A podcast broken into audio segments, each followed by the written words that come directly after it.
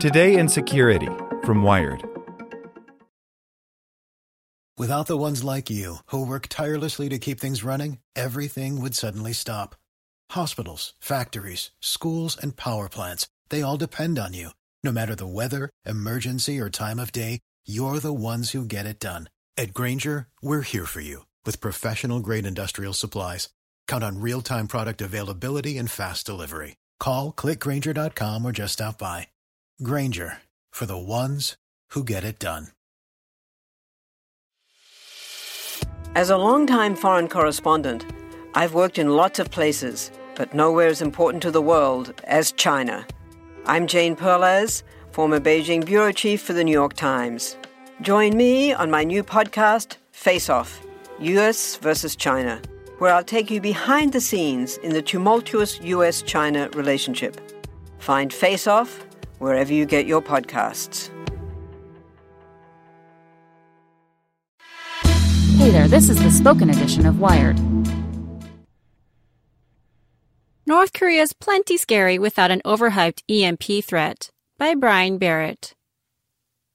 Angst over potential electromagnetic pulse attack bubbles up every few months, and it's easy to understand why.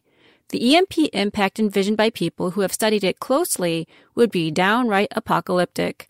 A decimated U.S. power grid, and up to 90% of Americans dead within a year. It doesn't help either that North Korea recently invoked the specter of an EMP attack and seems increasingly like it would have the wherewithal to pull one off.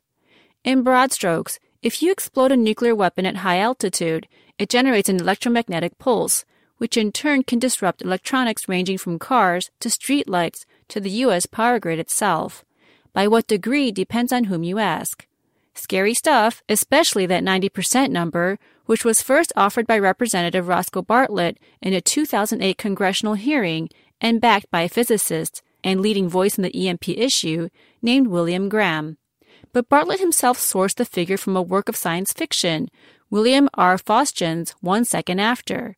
And while an EMP surge, be it from a hydrogen bomb detonated high above North America or a powerful solar storm, would surely impact daily life, the extent of the possible repercussions remains uncertain.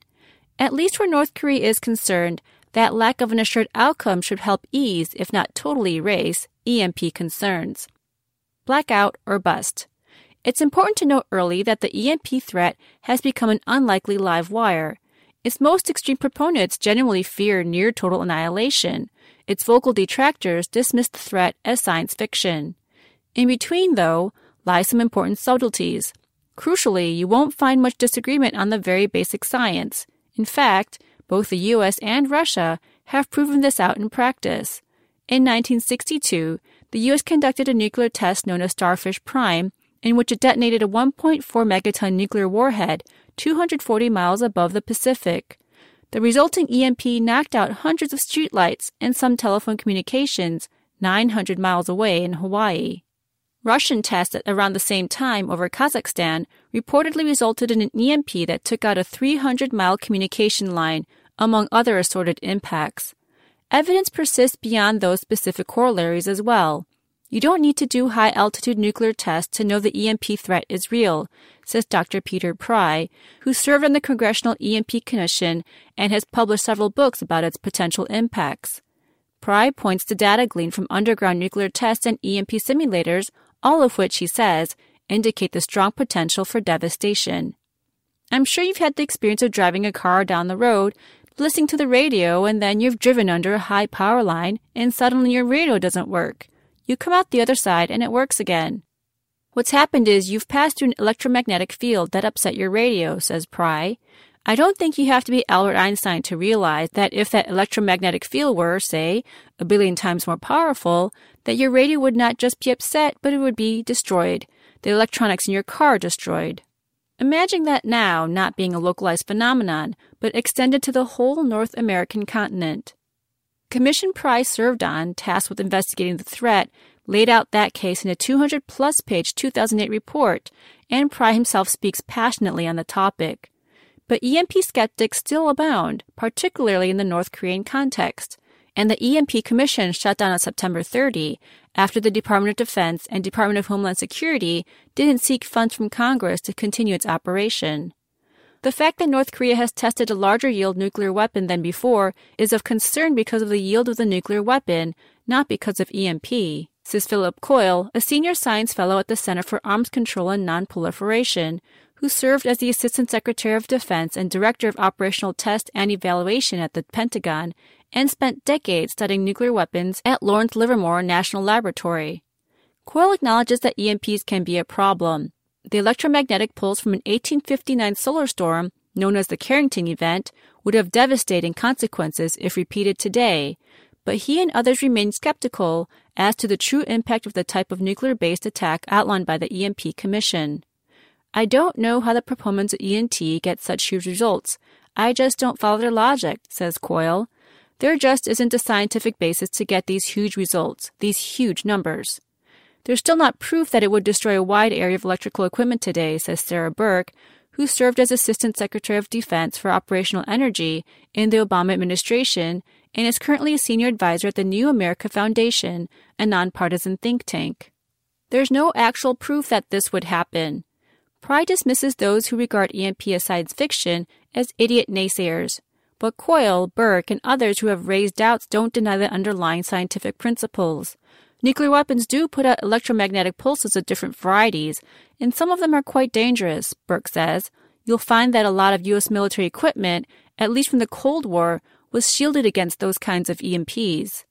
For EMP threat skeptics, though, decades-old tests and modern simulations don't equal a guaranteed result today, which means the right question to ask isn't if North Korea could explode a nuclear weapon high over the United States. It's whether Kim Jong-un would take that risk, uncertain of the ultimate effect, but knowing that his country would receive the full weight of American military response in return. Or as Burke puts it, if you're a country that wants to go to war with the United States, you want to cause maximum damage. You want to be pretty sure it's going to work. Risky business. North Korea attacking the U.S. with an EMP would be a fantastically high-risk maneuver with uncertain gains. And even if it did incapacitate much of the U.S. power grid, it wouldn't prevent a counterstrike. U.S. military equipment is hardened, and its response could come from plenty of places other than North America. In fact, even testing the effects of an EMP attack could provoke U.S. military engagement, says Bruce Bennett, who specializes in asymmetric threats at the RAND Corporation. The North Korean foreign minister recently threatened to detonate a nuclear weapon over the Pacific to demonstrate their missile capabilities. I think even if he does that, not as EMP, there's a fairly significant chance that the U.S. would respond, says Bennett. That sort of provocation would be out of character for Kim Jong-un, who despite the public bluster has historically known where the boundaries are and managed not to cross them. His main objective is the survival of his regime. Exploding a nuclear weapon above the United States would almost certainly assure its destruction. Given all the uncertainty, the takeaways about the EMP threat are also unclear. Long-term investment in hardening U.S. grid infrastructure makes some sense, but headlines blaring that North Korea could kill 90% of the U.S. population with one EMP strike seem counterproductive. The threat of nuclear weapons and nuclear war with North Korea is a plenty big enough threat as far as I'm concerned, says Coyle. Talking about EMP, I think it's just a distraction. I don't know why it keeps coming up. As often happens, the best course to chart might be somewhere down the middle. The threat is perhaps best characterized as low probability but potentially very high consequence, says Frank Salufo, director of George Washington University's Center for Cyber and Homeland Security. For this reason, the prudent course is to prepare in advance, through international cooperation, to try and contain North Korea and an increased focus on preventative measures at home and in space. Pry disagrees. In recent congressional testimony, he offered perhaps the cleanest distillation of the EMP argument, in that it's equal parts irrefutable and unprovable. I suspect people will continue to describe an EMP threat as unlikely, said Pry, right up until the day before North Korea actually attacks us. For the ones who work hard to ensure their crew can always go the extra mile, and the ones who get in early so everyone can go home on time, there's Grainger, offering professional-grade supplies backed by product experts so you can quickly and easily find what you need. Plus, you can count on access to a committed team ready to go the extra mile for you. Call, click Grainger.com, or just stop by. Grainger, for the ones who get it done.